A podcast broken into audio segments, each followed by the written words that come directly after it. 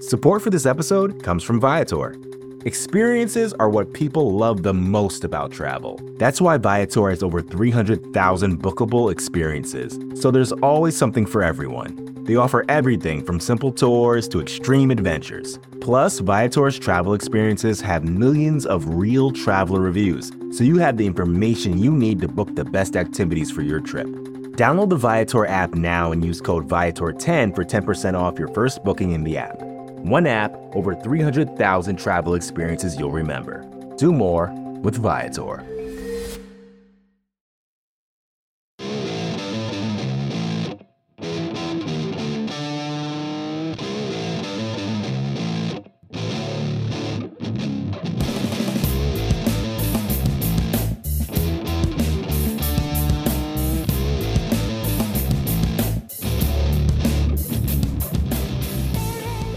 Hello, everyone, and welcome to episode 337 of the Talking Chop podcast. I am your host, Brad Rowland. It is Sunday, February the 20th, and I am joined, as often, by Eric Cole.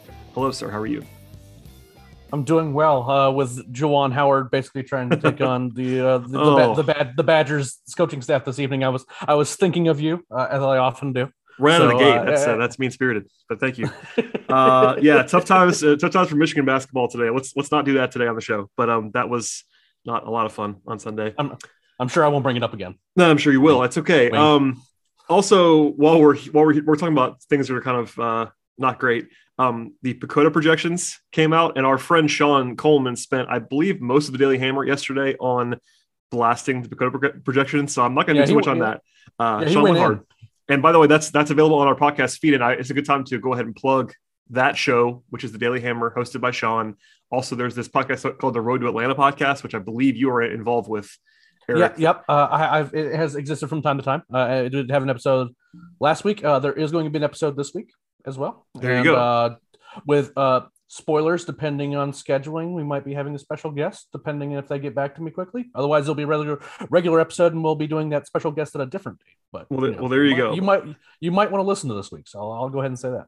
If you are new to the podcast, uh, we have three shows. This one that you're listening to now, which usually involves me and uh, basically almost always involves either Eric or Scott Coleman. And then you get into Daily Hammer and Road to Atlanta. We have free free, throw, free shows, I should say, for the price of zero dollars. And uh, hopefully you enjoy all of them, but please subscribe to the podcast. I, I'll just, I guess, one thought. I'll let you tee off on the PECOTA if you want to. But the funniest thing about the PECOTA projections was not the Braves projection to me because you know, it is what it is. They hate the Braves. Um, and by they, I mean the, the system. Uh, Craig Goldstein does not hate the Braves individually. I promise you, Craig is a good guy. Um, but the funniest part about those projections, in my opinion, was that the Phillies were projected for 86 and a half wins. That's all I got yeah, yeah.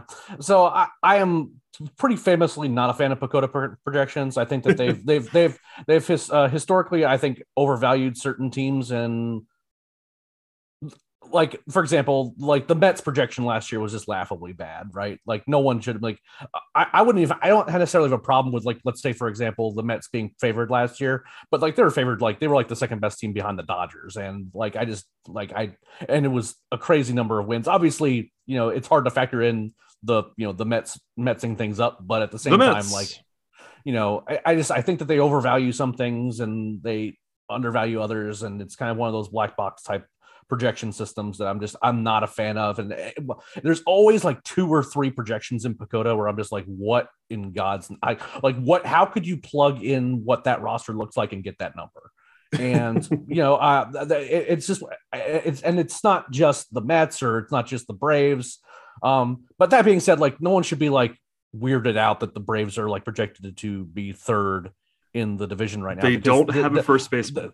The, the, and it's it's a pretty important first baseman too, right? Like it's a guy who's a four or five win player, and he's not under contract. And the way these projection systems work is that it's only people who are actually on the roster. So if the guys are on free agents, even if you're hundred percent sold that Freddie Freeman is coming back to be with the Braves, spoilers, you should not be hundred percent sold that he's going to return to the Braves.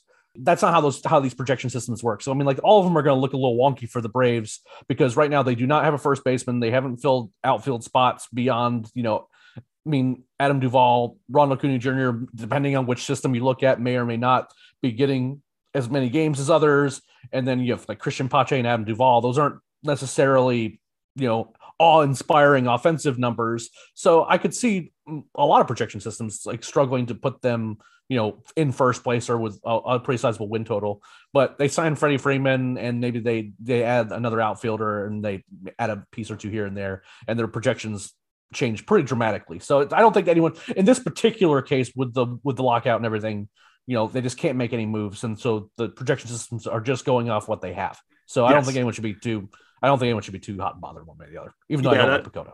Yeah, that's why I was like, you know, I, I get the uh, the jokes and please go feel feel free to make fun of the projections that are sometimes wrong, um, but this one's kind of uh, not really important. Okay, with that out of the way, if you want more of that, again, listen to listen to Sean from. Uh, oh yeah, Sean went in. Uh, he did, which was entertaining, and that's I recommend that. Okay, um, from there, obviously the lockout continues. There was some news on that front this week. The uh, I guess the headliner is the I guess the final official note at the moment that was uh, not very well kept secret. Let's just say spring training is not going to begin until at least March fifth, and that probably seems early, but that's obviously the uh, earliest that it could possibly be. When we last recorded with Scott and I last week uh, Manfred had done the dance of not saying that it was going to be delayed, even though everyone in the world knew it was going to be delayed, and they finally did it yep. this week. Yep. Um, it was announced. They had a 15 minute negotiating session on Thursday, in which uh, Evan Drellich of the Athletic reported that February 28th is now kind of the drop dead date on the owner's side. They told the Player Association they had to find an agreement by then to have the season start on time. That's been kind of what we have thought and talked about. Like end of this month, early March would be like the logical time because you can't just start playing baseball the next day. You have to have some sort of spring training. You have to have some transactions as free agents are still hanging in the wind. But those are the, sort of the two headliners, Eric. Uh, I guess we can stop now to ask you how you're feeling about this because I know Scott and I talked about it last week, but um, I, I'm not feeling great about it. But how are you feeling about this? Um, I don't think that either side benefits from kind of scheduling these day-to-day talks like this like the what's going to be going on this week is supposed they're supposed to be meeting every day. I don't think that going into that and doing that makes much sense unless there's a way to get a deal done if that makes any sense. Um, now whether or not they actually get one done that like the, some of the gaps that the, that exist are pretty sizable but I mean, after some initial player movement on some positions, the owners just decided to basically not give offers anymore. They would just basically like buy time. They would ask for a federal mediator, and then they would submit the same offer that they had submitted like three weeks ago. So I, this week will determine quite a bit if the owners actually start moving on some positions, particularly like the, that bonus pool that would be divided between pre-arb players uh, that perform well. If they're if they don't move off ten million dollars for that, then that, that's going to be a non-starter. Uh, I think that there's like a, a, middle ground that can be found for like you know what the Super Two status stuff's going to be. Uh, but it just seems like the the owner the owner's position is nothing's going to change, and we're not going to do it, and that's not going to work. The players are going to have to get some concessions from ownership on service time and service time manipulation, and the owners just seem to be the only idea they came up with was give teams an extra draft pick if they bring up a top prospect, which is just rewarding teams more. It's not it's right. not rewarding it's it's not it's not a tangible reward beyond, you know, a very few select players that would maybe get, you know, be able to accrue an extra year of service time. So I it's almost like they want a concession for that concession and the, they ha- there has to be some sort of solution or at least some moves towards a, you know, dealing with service time manipulation. And if they don't have those things on the table, then I'm not sure what we're talking about. And if they're not willing to move, again, it seems like what the owners have done have made a list of things that they're just refusing to do, as opposed to actually put forth real for like real solutions. And you know, they're not going to show their books. They're not going to change anything about service time. They're not willing to pay any more than this. And the players are like, if that's your position, then these aren't negotiations, uh, and you're not negotiating in good faith, which is absolutely correct. So. Um, yeah. So um, you know, in terms of like like luxury tax thresholds and stuff like that, I don't have a hot take as to kind of what the right number is. I think that there's just going to have to be some adjustments upward. Um, you know, because right now it's being used as a de facto luxury uh, salary cap with a couple notable exceptions every once in a while. Uh, and certainly exceeding it beyond a certain percentage just doesn't happen. Um, it's it, you know the, the, the running joke is that the baseball is the only sport that doesn't have a salary cap, but that mean in practice that's it's not really that true. Yeah, I mean so, uh, there's yeah.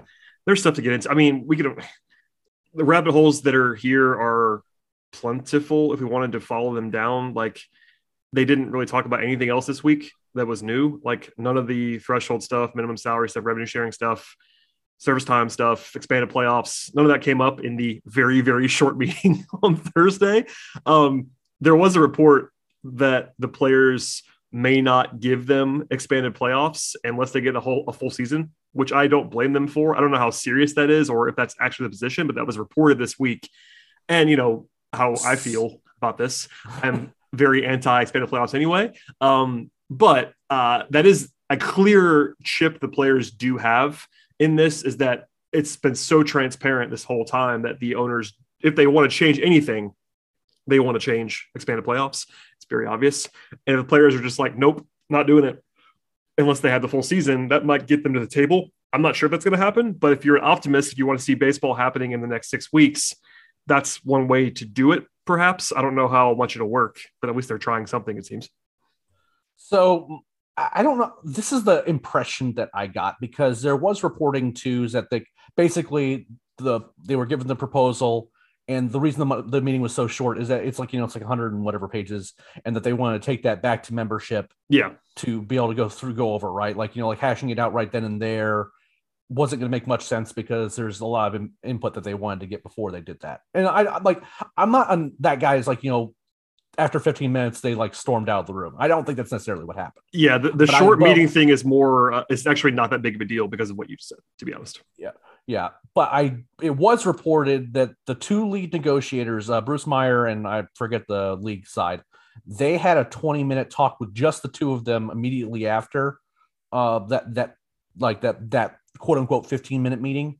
And that the word that was described between those two that conversation was candid and I think what happened was that was Bruce Meyer saying, look, if you think that you're going to get expanded playoffs if this costs the players games and more specifically game checks, then you've lost your mind. You know, and I, I think that this I think that the players are pretty united that they're going to have to get some concessions. And look, it's part of the problem is that Tony Clark is pretty famously not great at his job. And the last couple CBAs have gone exceedingly poorly for players. So they're they're going to have to win some ground back, even if they're not going to win all the ground back. Maybe it's not going to be the ground that you and I want back. I'm with you. I'm not. I'm not big on the expanded playoffs. You know, the, I don't think I don't, I don't think the, I don't even think the extra wild card team being in has been a particularly positive development. You know, those those one game playoff games. I'm sure those are everyone feels great about the outcomes coming out of those. So, you know, that's not really what where I would be drawing the line. But at the same time, I know the owners want it and the players know that the owners want it and it's a big deal and a lot of money. So i think that that's the best chip that they have to play right now is that you know if you really want this to happen we're going to have to get a deal done soon and that means you're going to have to start making some concessions because otherwise it's just not going to happen period. And that may be the, the type of leverage that the players need to kind of get the owners moving because quite to be quite frank the owners haven't moved really much at all.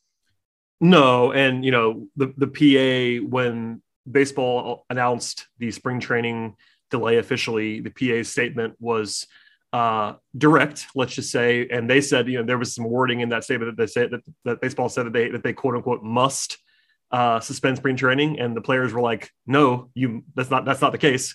We'll, we'll show up and play right now, basically. And the lockout is uh, on yep. on the other side, which is of course the original uh, debate of this whole thing. But uh, you know, we'll leave it there for now. We'll see if there's any movement this week. It's going to be a big uh, week plus. I will I will say, you know, They've been reporting, like you said earlier, that they're going to start meeting, if not every day, close to it, maybe multiple times in a certain day. And there is urgency picking up now, but at the same time, uh, they got some work to do. That's for sure. I do have one kind of minor league adjacent question for you because you're here and this is uh, what you do. Um, people were asking, I saw some people asking, um, talking chop, and also you, and I know you have talked about Road to Atlanta as well. But uh, there's the whole like development storyline and like how much miss spring training slash games will impact the young players on 40 man rosters. And I'll let you explain how this works. But basically, guys in the 40 man are treated as major leaguers, so they cannot go spring training, whereas minor league guys can. And just some notable names here for the Braves. They're young guys, they're still developing. They're on the 40 man. You have Christian Pache, you have Drew Waters, you have Contreras, you have Spencer Strider. There are a couple more uh, who could obviously benefit from some time right now on the field, and they can't do anything. And I want to know what you think about the impact that has on those guys. Uh, the the short answer to your question is it depends entirely on how long this drags out, right? Because you can add Kyle Muller to that list as an example. You know, Freddy Tarnok is a, a guy who's probably not going to be, you know, in the major leagues, but you want him to at least be getting stretched back out to be other prospect that you want him to be. William Woods is another guy. Um, so minor league spring training begins March 4th. I've had that confirmed from multiple people that they're being asked to report on March 4th. There are already players down in Florida right now getting like kind of that extra work in, but March 4th is kind of when minor, minor league spring training cranks up. So if you're thinking about it from that perspective, is that every day from March 4th on that those players are cannot take the field is a player is a day that they cannot kind of get all their workouts in, get their bullpens in, get their time in the cage in with coaches, all that stuff. And they can't do that and kind of get in preparation for the season. Now, when you combine that with what could best be described as a really weird 2020 season, uh, where some guys just didn't get to play at all, uh, there was or a lack of playing time at the alternate side, a completely different situation that really can, especially if it's a protracted length of time, could impact a lot of these guys. We saw that Pache and Waters didn't look particularly good last year. Uh, William Contreras had moments and he would look better in the minor leagues than he did in major leagues. You know, those at bats and that time with coaches and to kind of see where their development is and kind of get their, you know, figure out exactly where they're at. That's important time. Now, if it's just a few days, that's not a big deal. But if it's, you know, something that starts dragging on into the weeks, of minor league spring training and then the minor league season starts up.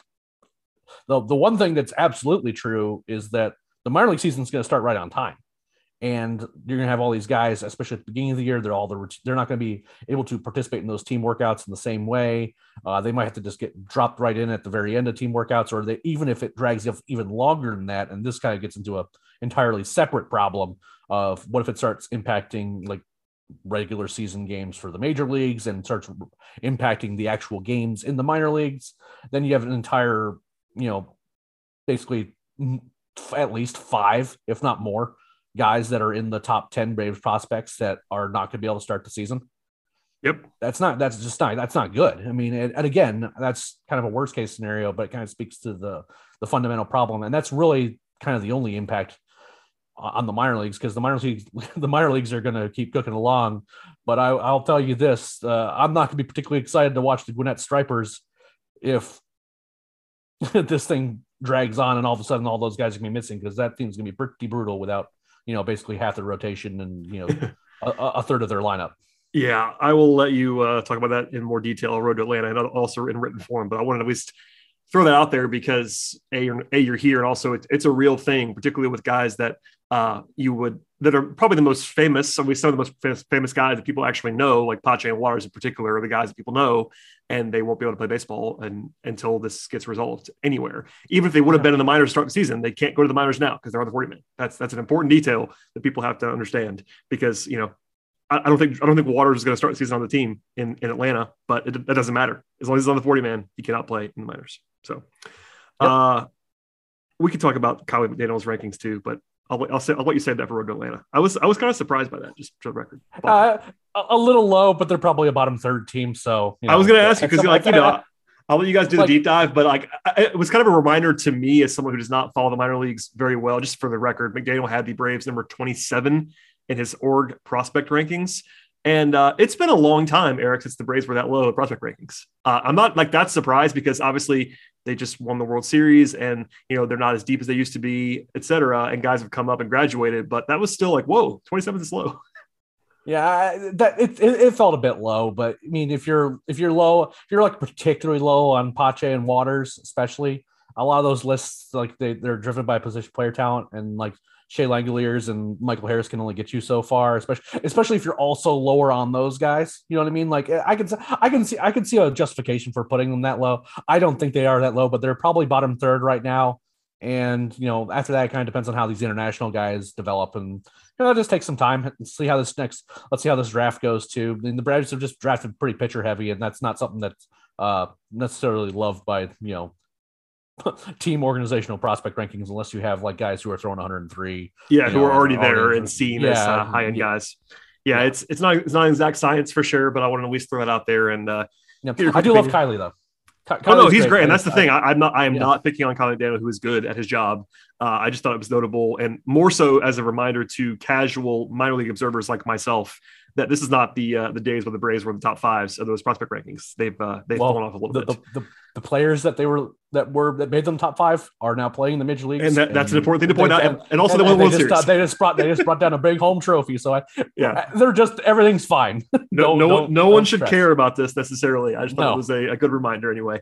Okay, before we get to what our uh, main agenda item is on this podcast, which is if you're listening to this, you probably already saw, is the uh, breakdown of the infield and how things are looking for the Braves around the infield right now. A word from our sponsors on the podcast. We'll be right back with uh, all of that talk about catcher, first base, middle infield, etc. Support for this podcast comes from Smartwater. Life moves pretty fast. Are you drinking water that can keep up? Smartwater Alkaline has everything you need to stay hydrated, no matter where your day takes you. Whether you're pitching a tent or your next big idea, Smartwater Alkaline can help you perform your best. It delivers a pure, crisp taste that makes it the perfect chaser after a big workout. Elevate how you hydrate and pick up a Smart Water Alkaline today. To learn more, visit drinksmartwater.com. All right, Eric, let us dive into the infield. And if, if you missed these podcasts, we, we did one on the bullpen, we did one on the outfield, et cetera. They're on the feed. It's kind of a hybrid review slash preview because the season is obviously in limbo, but it's a good time to talk about the guys who are still on the roster and the positions. Um, one of the spots that's pretty well set up is catcher, um, where they have Travis d'Arnaud and Manny Pina.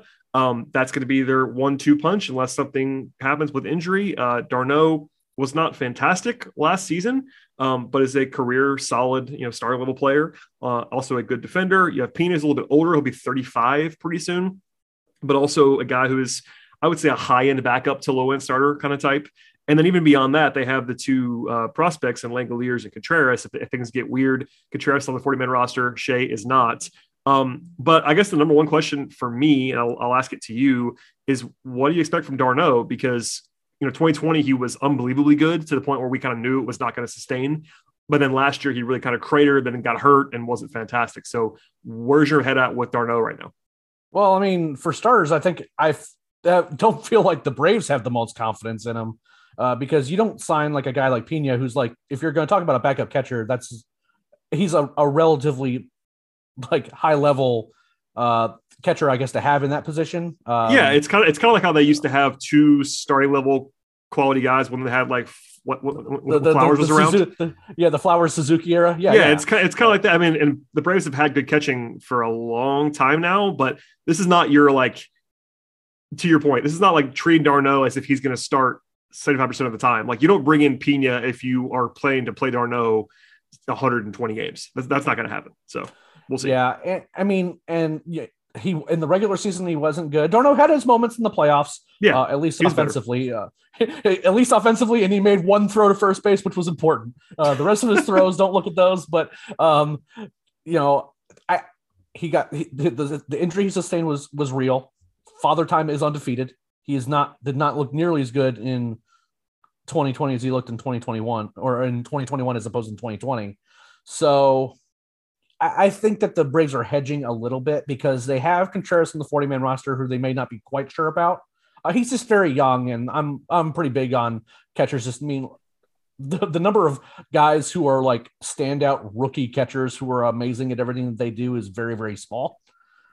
And you know, giving him some time to continue to work on you know just you know bl- blocking pitches, getting used to having that one knee in the dirt, calling games with this particular pitching staff, understanding what his role is on the team, and also being able to just kind of work out things at the plate. And then you also have a guy in Shea Langeliers who's going to be right there too.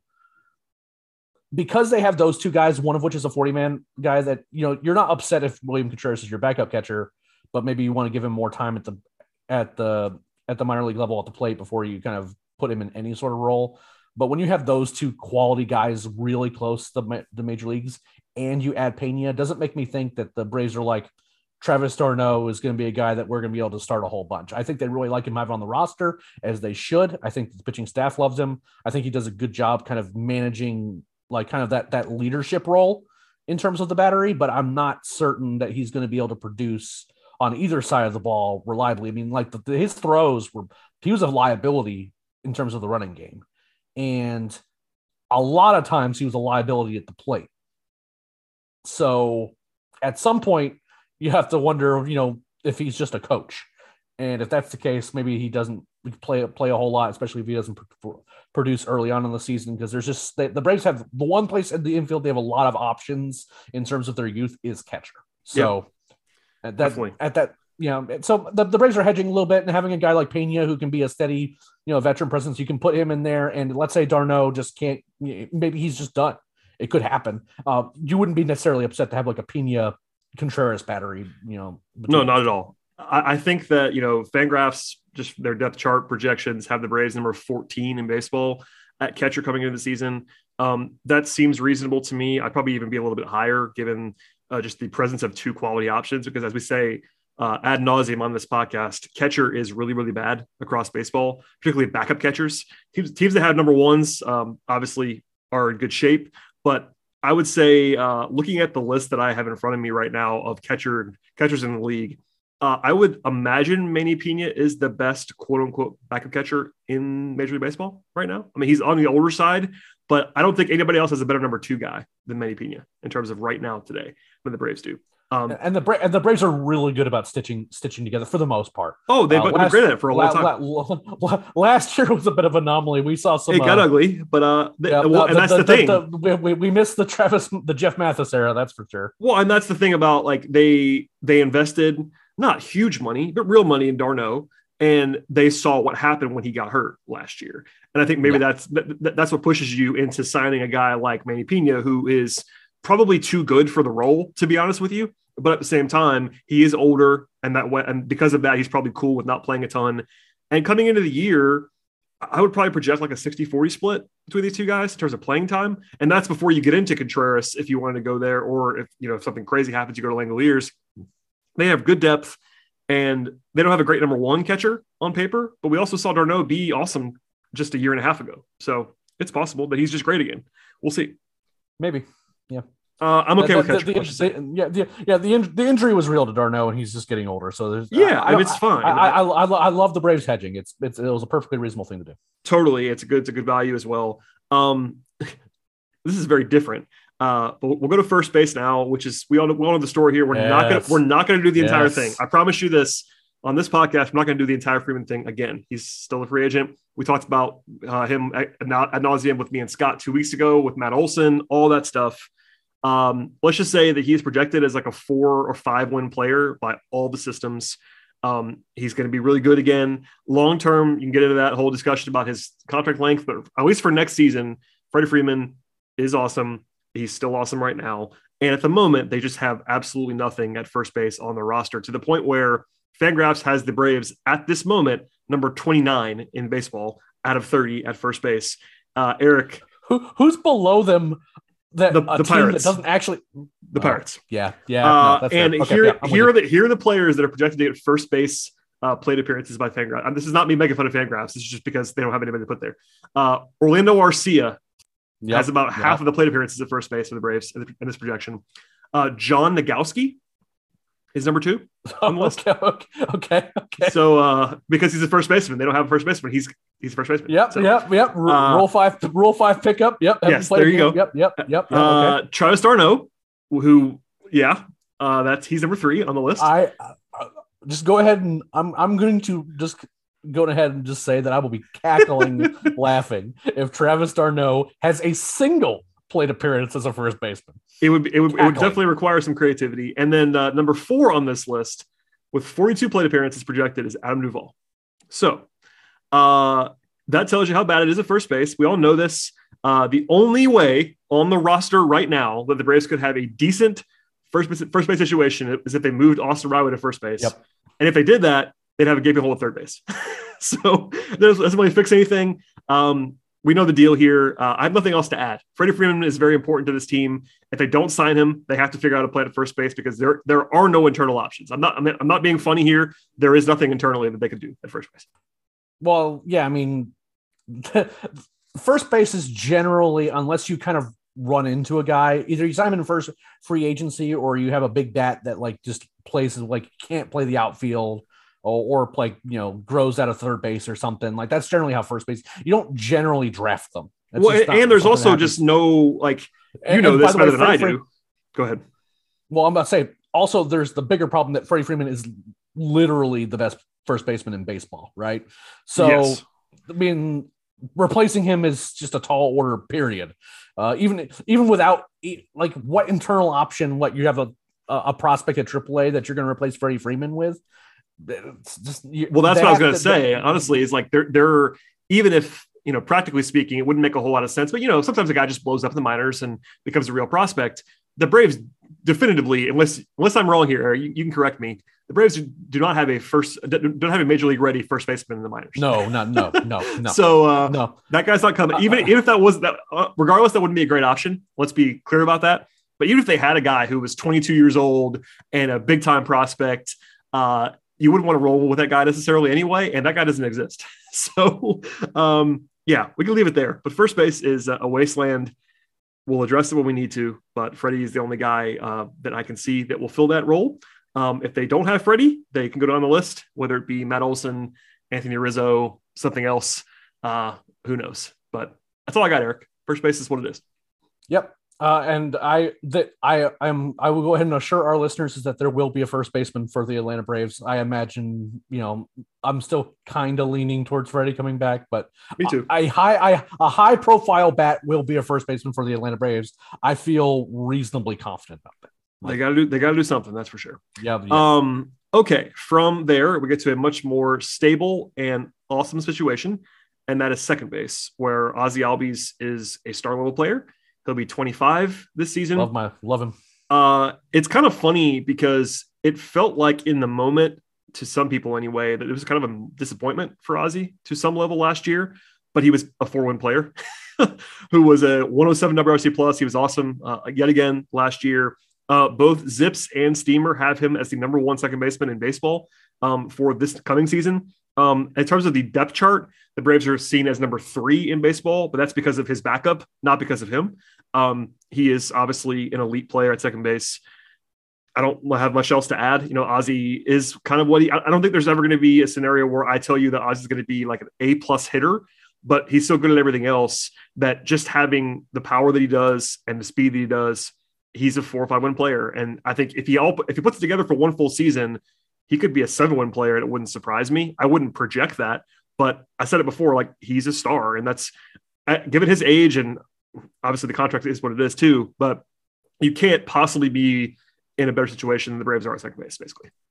Ah, I mean, if only he could play shortstop, Brad. You know what I mean? You know uh, what by the way, by the way, by the way, he can, sir. He can. And we'll, we'll get to that in a second because Dansby's a free agent. That's all I'm saying. yeah, He's a free agent after the season. The dream lives. The dream the lives. dream lives. Uh, so uh, the short answer is obviously Ozzie's great. The one thing that is pretty maddening about him is he's really a streaky hitter. Uh, like there'll be a month and where he you cannot can't get walk. him out. He can't walk and, either. and, yeah, he doesn't walk. He doesn't. He was. He's gotten a little better, but I mean, I guess better. a little bit, yeah. I'll- yeah. But There was- here's the there was, thing: like, like- two year, if you if you want to if you want to nitpick Ozzie, you would say the last two seasons. And granted, 2020 he was hurt for half the season.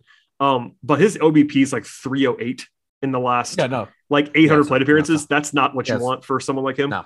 Um, with with his speed, but his power is. I mean, I can't believe still that he has this much power. I mean, it still blows me away to this day. He that he, he had 30 home runs. small, strong boy. He had Small, 30 home runs. Boy. 30 home runs last season. He also had 40 doubles. People, people for people sleep on Ozzie sometimes. Now he again he'll of those thirty home runs, like fifteen of them will come in like a five week span. Oh yeah, he's very hot uh, and cold, but- no question. but but when he's hot, he just carries an offense. So uh, I, I love Ozzie. For a second baseman, you can't really ask for a whole lot more. If we're just being honest about it, He's I great. mean, it's you know just in terms of like what that profile is along base around baseball. There's the number of guys who have been better than him. Like what is Altuve? Yeah, I mean, there there are guys that are projected in the same range as him, like Marcus Semien, if he's played second base Yeah, for I- I- Yeah, I do Um, like Semien. Altuve is really good, uh, and obviously a former MVP. But that's kind of it. Like you can get into like maybe like Ketel Marte is maybe on that level, something close. But even if you were trying to be as pessimistic as possible about Ozzie, he'd be. You could say he's a top five second baseman in the league. I think he's number one, to be honest. Um, Yeah, he's very, very, very good. Does a lot of things well. His upside, I mean, if he put together, I mean, like, like he, he wasn't a particularly great hitter last year, and he still put together a four. Like he could put together like an insane year just Yeah. by being like. Imagine Ozzie with a 120 WRC plus, which by the way isn't like a crazy WRC. Well, 20, 2019 in 2019, he had a 116 WRC plus. That was his best year of his career uh, overall at the plate, um, and he was worth you know upwards of five wins. I, I think he honestly could have a six or seven win season in him at some point. And Yep. given his age, it could be this coming year. Again, I would not project that, but essentially every projection system that you can find from Steamer to Zips or whatever you want to look at has him as a four to five win player. That's what he is. Um, does could, could he have a bad year? Sure, he could. But again, last year was kind of a mild disappointment for some for some of the season, and then he ha- then he had a couple hot streaks. And you look up at the end of the season, it's 107 WRC plus and 4.2 fan rest four. Like he's just really good. he's Yep, he-. He's, he's just good. He is just Yep. very, very good. Um, all right, that's enough of that. By the way, uh, we'll sort of lump these guys in together because it's middle, it's middle infield, we'll say. But shortstop is also very clear. Uh, not a star, but Dansby Swanson will be 28 this season. And like I said before, he'll be a free agent after the season, which is very, very interesting. But he did have the best season of his career last season, uh, pretty clearly in terms of like the overall impact, the power, etc. Um, he was actually better in 2020 in terms of a small sample size, but overall last year he still ended up with about a 98 WRC plus, which is fine. But he had 27 home runs, but he followed it up with a 311 on base. It was actually kind of similar to Ozzie's line in some respects, but even worse. Uh, and then and then defensively, he's solid to good. He's not elite, but he's a good he's a good defender. And essentially, by everything that, that I look at both individually and the team projections, he's about as average as it could possibly be for a starting shortstop. And that's that's not a knock on him, but in terms of like full-time starter at shortstop, he's right in the middle of the pack. That's just what he is, right? At least right now. I mean, and, and by the way, I mentioned it, he'll be 28. He's not like super young anymore. Brad, I have a question for you. Uh-oh. Would you extend Dansby Swanson? And if so, what is the maximum extension you give him? Well, I was gonna say, I mean, my my my answer number to the question, the first question is how much for how much money? Because I think that the Braves can be totally fine with Dansby Swanson as their shortstop. They obviously won the World Series last year with him as their shortstop, but I think with all of what I just said, he is a extremely adequate starting shortstop who is fairly durable. He plays a lot. He plays well. Um, he's uninspiring in some respects, but he's pretty good. Now, extension wise, I wouldn't want to go super long with him just because of his age. He's not super young, not super old, but I don't know. Given what he's like, his actual value is in terms of what he's produced recently. I'm looking right now to see what the Fangraphs value was on him last season. The- Uh, the, the number, the number I was gonna I'd give you an over under on or like like how bad it would be if you need if to sign him back, you need to give him four years and sixty million. I think I would do that. I wouldn't You think you be I wouldn't be extremely excited about doing that, but I think if it came down to it, I would probably do that. Um, so last year, Fangraphs, uh, and this is not exact by any means, but this is their uh, estimate of WAR and then dollars earned, et cetera. They have him as being worth twenty five point four million last year, and that might that's obviously I think it's a little high to be honest with you, but um, the fact that he was able to return that, which is, you know, he was a free win player last year, which is exactly a pretty valuable player. He was able to do that while being only average at the plate. And that gives you some safety. Now, there's not a whole lot of plus value to a deal like that, four for 60 for, for Swanson. But I think that your downside is relatively low as well because, you know, the last three, we'll, we'll call it three seasons, he has been a league average shortstop. Even four years ago, 2018, he had a bad year at the plate and still was worth almost two wins in 136 games. Like, and that was a, that was a bad outcome for him. So I, I think that if the Braves gave him that deal, people would be very upset that are not Dansby, not not Dansby fans. But I think that in terms of the real money that gets thrown around in baseball these days, you're basically locking up his prime at that point through the age of like 32. That is fine Is that, is that too much for you? Is that why you I, what the I, what I, there? I, th- I think it's fine. I think it's uninspiring, especially since es- well, especially since shortstop typically is a premium offensive position. and the thing and he's he and he's oh he's okay. He's not bad. He's not good either, and we've seen him be real bad. Well, yeah, he has bad stretches too. He's kind of like Ozzie, but worse in almost every yeah, way. yeah, yes. Um, He's Ozzie. He's Ozzie light, except bigger. Yeah, and you know, in the short season of 2020, he had a 115 WRC plus, and like and played every game. Like he was really really good two years ago. Like he was a two win player in 60 games. That means you're on pace to be like a four and a half five win player over that sample size. He's I'm- not I'm- that I'm- good. I'm, but- I'm going to go ahead and say there's no chance he would have played 162 games. I- I- I agree, but but he played 160 last year. Like he's been uh, the last That's the last the last True. two seasons He he's missed two games. Uh, somehow stayed healthy. Somehow didn't bruise his foot and didn't miss a month and a half. But Yeah. but even but even then, like okay, I understand. Even like anecdotally, I'm kind of with you. It feels like he's missed more time than he has. But dating back to when he became the guy in 2017, this is his games played: 144, 136, 127 in 2019, which is not great, but that's still like not disastrous. You missed 35 games. Uh, 2020, you played 60 games. That's the, that was the whole season, and then last year 160. So like, Yeah. he's been Yeah, pretty that's fair. durable, man. Like Yeah, that's fair. I'm kind of with you on this. Like, I'm surprised it's that high, but it, it the numbers are the numbers. Like, he's been out there. Um, so yeah, I think I'd be interested. I'd be interested to know if he would take that. To be honest, if I was his agent, I would definitely take that deal. I don't know if it's been offered. I don't know if it will be offered. I don't know if the Braves want to extend him. That's all kind of mysterious to me. He's just he's he's below that level of a guy that like they definitely would want to keep. Like we'll get to Austin Riley in a second. I can be pretty confident after last season the Braves would like to keep Austin Riley for a long time.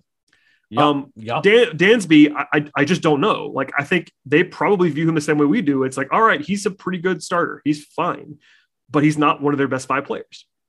So, and generally, shortstop is one of your best five. well, Generally. yeah. And also, you know, I mean, goes back to what we're talking about the first base, not this bad, but they don't have any internal options either. So it's not like, uh, Not yet. Not yet. Anyway. aside from the Ozzie joke that I obviously will make, um, if he were Yeah, to leave, coming. if he were to leave at the end of the season, they don't have a guy who is likely to be ready in 2023 to take over at shortstop in the in the organization. So it's different if they had some like hot prospect coming up behind him that was like like let's say Michael Harris was a shortstop. Like yeah, then it might be it might be real the- it might, might be real interesting at that point. But it's not. yeah, he's not. Yeah, there's some variables. I mean, like if Braden Shewmake like goes wild, or if Vaughn Grissom goes wild, then like. maybe but that's not like likely to happen. Yeah, no, no, it is not like. it's plausible, but this is not a situation where they have a top 100 guy in baseball that's going to be ready probably next year. So, I mean, this is a different question for another day that we could probably save for another time, but there's definitely a, like a yes, no, do you think he'll be on the team in 2023 question that I don't have the answer to. Uh, yeah. Well, I I feel like we might have. This was the short shortstop class to try to do something fun if you were going to do it. You know what I mean? Uh, yeah, I mean, what one of the one of the Like- funny uh, like talk around kind of funny joke more than anything else kind of things is if Freddie were to leave, just throwing the entire bag at, at, at Carlos Correa and then trading Dansby was like I one of those like pie in the sky ideas. I don't, I don't think it's crazy that it would happen like no, that. Mean, I mean, yeah, I, I don't know if the, the they'd throw that kind of money at Correa. Well, that's the I mean, thing. Like, yeah, yeah. Especially if you're not willing to pay Freddie, I don't know why you'd want to pay Correa, but uh, that's a that's a, that's a, that's a separate thing. Uh, but then that said, if I would love to see making Car- Carlos Correa making throws to first, whoever would playing there, because that dude has that's like my favorite part of his game is that cannon of his arm he has. But yeah, uh, Uh, like that, that that double play he turned in the, the World Series. I still can't believe he put that much on that throw. But uh, yeah, uh, so the short answer is that I am very underwhelmed by Dansby Swanson, but I'm kind of with you. Is that there? You better have a plan if you're getting rid of him because Yeah. it's not like you know he he is reasonable, but totally. I don't. We'll, we'll we'll know more. I think about what an extension would probably require based on his what the arbitration situation with him how that goes. Definitely. If, if, if there's a big gap, if there's a big gap in the asks where like he wants a whole bunch of money and the Braves don't want to give him a whole bunch, then that, that might just probably mean that they're going to move on because he probably overvalues himself a bit. Well, makes sense. yes, and I- and I think also even if you don't believe that he was worth quote unquote twenty five million dollars last year, the three previous seasons to that he was in the twelve to fourteen range. And one Yeah, of those I mean, was a I- short season. Like he's a, he, he's Like- a very like- useful player, and like I'll tell you this right now: if he has a comparable season in 2022 to what he's had the last few years, he's going to get an eight-figure per year contract from somebody. Oh God. I mean, that's ten million dollars. that's, that's no, not. no, That's not. no. He's going to get more. I, I, I think he'll get more than that for somebody, to be honest. But I think at a minimum, he is going to sign for ten plus million dollars annually if he has a comparable season to last year. Well, I'm I, very I, confident. I'm not, I, I, I had trouble counting digits for a second there. Yeah, that's perfectly reasonable. Um, yeah, I'm, I'm not saying he's going to get hundred million dollars. Like Yeah, I- but- I was really like that's where my head went. I'm if like, he had, if he had a, well, okay, I'll say this before we move on. If he has the season that he had in 2020 over a full season, he gets hundred million dollars. And I, but I think he's gone if that's the case. Though I agree, think Bradford- but yeah. that's so this that's more of a hypothetical. But in terms of like just for this year that's coming up, they can be they can there is some safety in Dansby. He's projected by most systems as like a two and a half win player. That's a solid starter. That's kind of what he is. And uh there's some upside there. There's also some downside there. And um, you know, clearly they could move him before the start of the season. Like there were some questions that we were getting before the lockout about like, is he on the team this year? And I think maybe the lockout in, improves the odds of that because they just haven't done anything so for so long, and it'd be tough to move him now. But we'll see. Uh, he's solid. We'll probably leave it there. Behind them, by the way, in middle infield, it's Orlando Arcia is the only guy they have brought back so far. You know, the 27 year old utility guy, making very little money, but he's on a major league contract, two year deal, um, a career 70 WRC plus, and it was 48 with the Braves last season in a small sample size. He cannot hit, and I've said this for a long, long time. Um, he was a former top prospect. I get that he has never hit at any level, and uh, he's just a guy. He's he's he gives them depth. He can play third. He can play shortstop. He can play second base. You need a guy like that. He's just not terribly inspiring. So where if you get an injury to Dansby or Ozzie for a month, you are not overwhelmed with depth.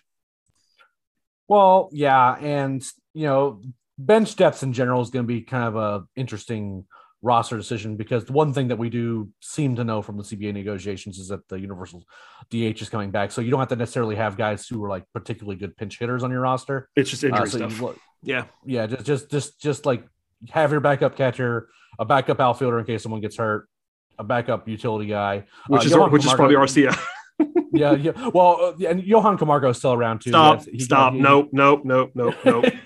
No, I can't allow it. Nope, I- absolutely not. I, per, I personally do not want either of them back because I am not obviously not a fan of Johan Camargo. I don't think he's Absolutely not, Eric. And- nope, I won't and- even do it on the podcast. Won't do it. Won't allow it. And and I and I don't want Arcia back because He's already back. if you think that if you think him. that Brad if you think that Brad and I don't like Johan Camargo, you should listen to Chris Willis talk about Orlando Arcia because if his name comes up, he just gets tilted. Uh, uh, he's right there in the same camp with Lane Adams. Uh, basically, if Braves Twitter likes likes him as like a a, a, a bench call up, then Chris hates him. Wait, So, didn't hold uh, on? Didn't didn't Camargo sign with the Phillies? I think he did. That that, that happened. He signed with the what, Phillies. Did he? Camargo signed with the Phillies Camargo? in December. Yeah, that happened. See, I thought they I thought they tendered him a contract. I might miss, I might miss that. Okay, never mind. Uh, so you're you're you're My outrage was correct. Yeah, I looked it up. Okay. Yeah, he signed he signed with the Phillies like, like the day before the lockout. So we're good. We're safe. okay. Okay. We're safe on that. I'm good. On, I'm, I'm good on. Listen, it's not it's not personal, Johan. You're just not very good at baseball. Um, true. True. but yeah, I'm I'm on Chris's side about Arcia. I think Arcia is bad, and I was getting Yeah. getting filleted for it in the playoffs. That like some some people just seem to like him more than I do, which I understand. But like, not to rehash old wounds, but he was like their number one pinch hitter for a while in the playoffs for some reason. I don't know why that happened. Um, but he's just never hit everywhere. I mean, I'm not. It's not just me editorializing. He's never hit. he just doesn't hit. Nope. Where He uh, Nope, he so he's a fine defender. He can there, there's value in that. And honestly, even if he's your last guy on the bench, it's totally fine. But uh, they to your point, by the way, you know, even if they sign Freddie, they're going to have to sign another guy or two on the bench in terms of guys who can play infield spots. Um, you want to have more than one on the roster. Usually, they can play an infield spot. Yeah, to your point Yeah. earlier, the DH does cover up some of that stuff, but I will be surprised if they don't sign somebody else that can play that can play the infield before the uh, calendar turns. But alas, okay. We'll end, we'll end on a higher note. I did it on purpose because Austin Riley was awesome last season. Uh, he was a top three offensive player in the league at third base last season. by the numbers uh, alongside uh, Jose Ramirez and Rafael Devers. He was in that in that crew. He was top five in home runs, top three in WRC plus, top three in slugging, top five in WAR. Um, defensively, it was all over the place in terms of the metrics. That's been uh, long discussed. But Riley was awesome last season, and even with some projected, uh, let's say, leveling off by the systems, he's still the Braves are still number ten in baseball in the Fangraphs projections at third base. Riley's still in the top 10 by Zips and the top 12 by Steamer. So people, I know Braves fans will be higher on him than those projections are, but at a minimum, he's now established himself as an above average player at third base. I, I am a little bit skeptical that he will fully repeat last season, but he could. I mean, we've seen him do it now, so it's certainly on the table. And this is a guy who'll be 25 years old in April. He should be right. He should basically be entering his prime right now. So uh, you can't really argue with, with Wade last year. I've, i know I've been always a little bit lower on him than some, but even I would acknowledge he was awesome last year and he changed, he changed my mind a lot. Like now I'm at the point where I'm not worried at all about him anymore, which is not like a hot take.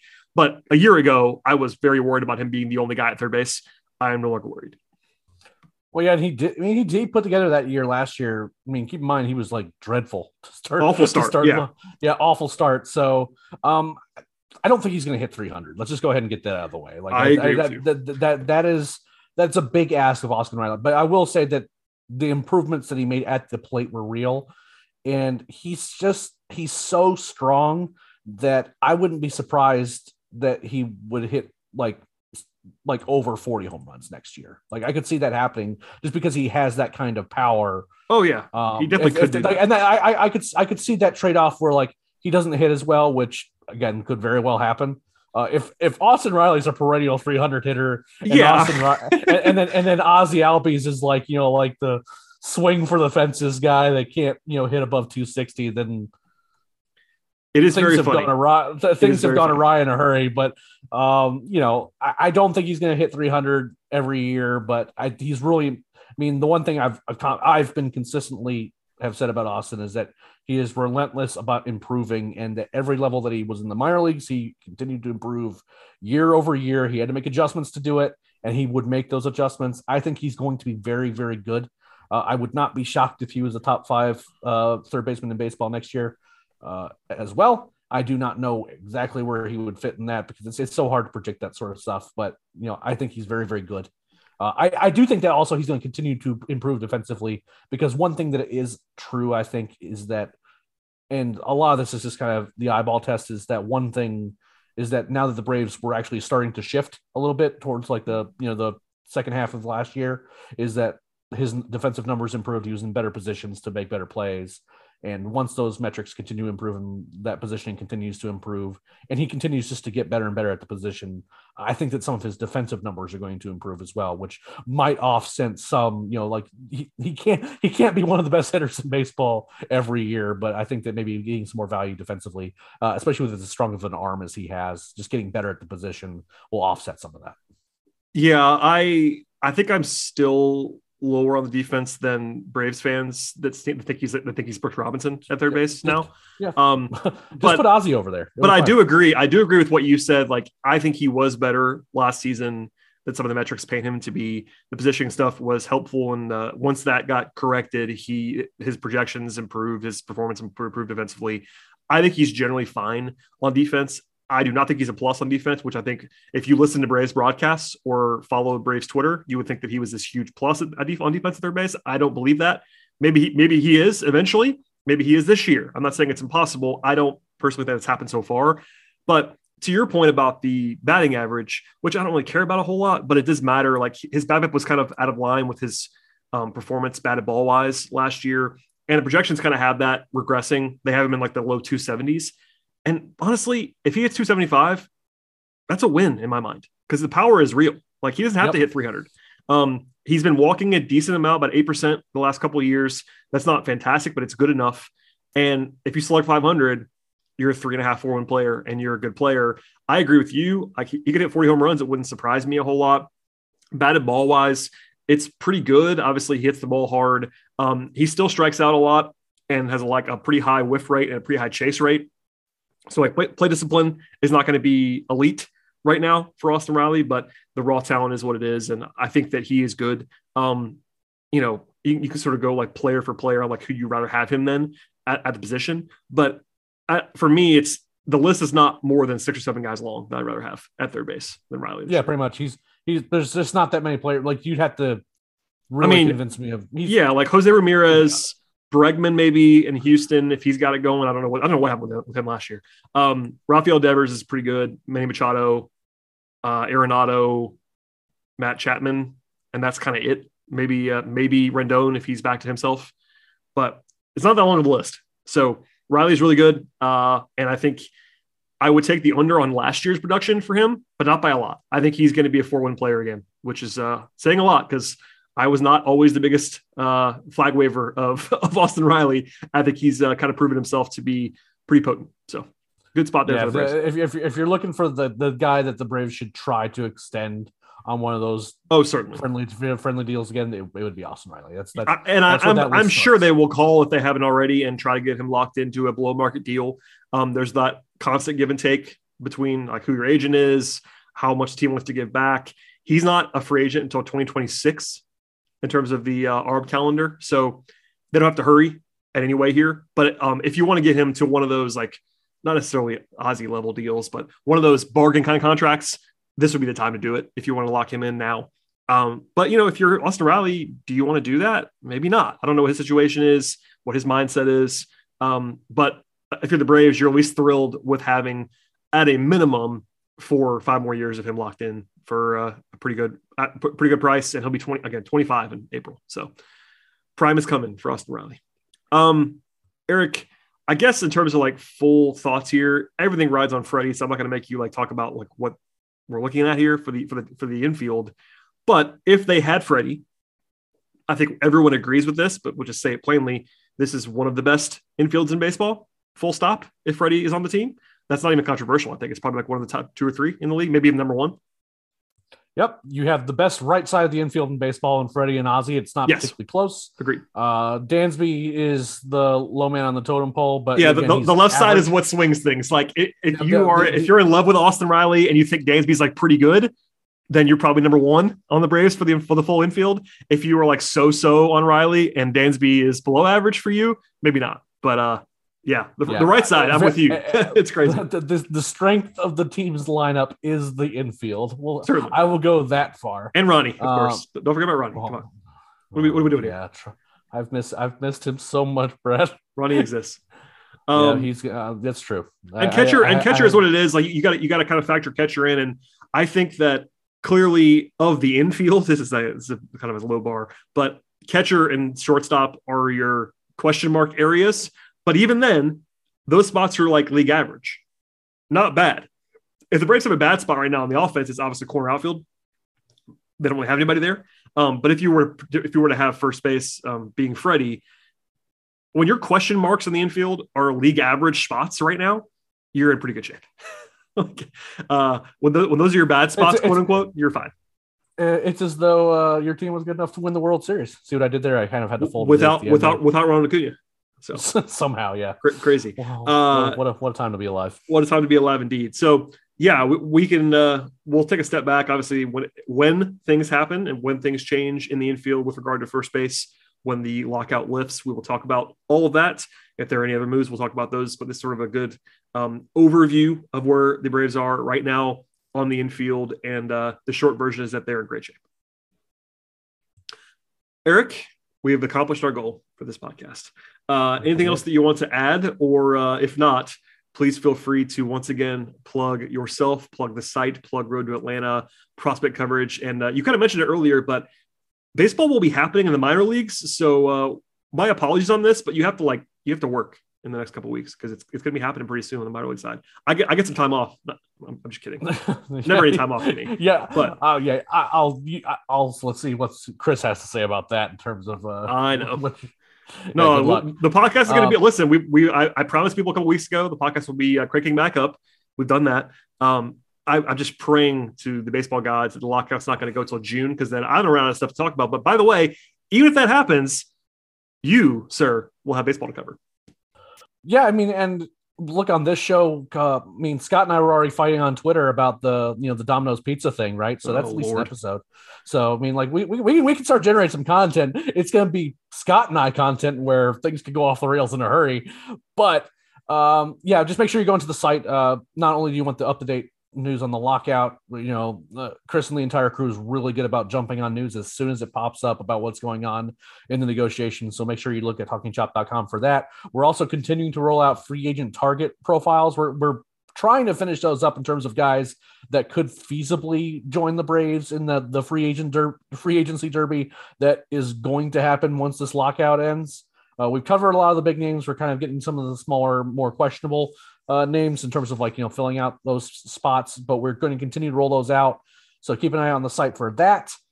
Um, beyond that, just keep you know if you want to continue to support the, the podcast and can, what we're doing it during what has been a, a pretty tough time content wise, uh, going through and downloading old episodes of the podcast would be great. Make sure you Yes. subscribe, tell friends. Uh, all that stuff is super helpful for us because again, we're the whatever news comes up, I guarantee will be put up on the site, and there's continuing to be original content put out there as well. But you know, it kind of getting to the point where we're running out of things to talk about until the minor league season starts. Uh, I am. I, I've joked on uh, on Road to Atlanta and with others that I'm a little bit concerned that Chris is going to have us take the minor league recap and split it into four different articles for each team. but um, uh, so it- at the same time, like you know, we're going to start cranking out that minor league coverage. Uh, I've already kind of got some eyes and ears on the ground in terms of what's going on in minor league spring training once that's coming up the next couple weeks. So we'll kind of get a sense of who's looking good and who's not. But beyond that, you know, minor league season's right around the corner. Make sure you listen to the show, The Road to Atlanta, which I am the host of. Uh, generally speaking, Garrett Spain is the regular co-host, but Matt and Garav and Wayne, everyone all chips in on that one uh, to make that show work. Where we talk about the minor leagues each and every week. Uh, and once the season starts up, that's going to be a regular occurrence where we kind of recap the previous week and talk about whatever else is going on in minor league land. Uh, that's where you'll find our draft coverage uh, along with my semi-regular appearances here on this show. So if you want to support the, the, the site and support the podcast, the best thing you can do for right now until we actually have some really kind of substantive things to talk about is to you know just go back and look at some of that evergreen content on the site and downloading it, old episodes of the podcast. Both of those things help us out a whole lot.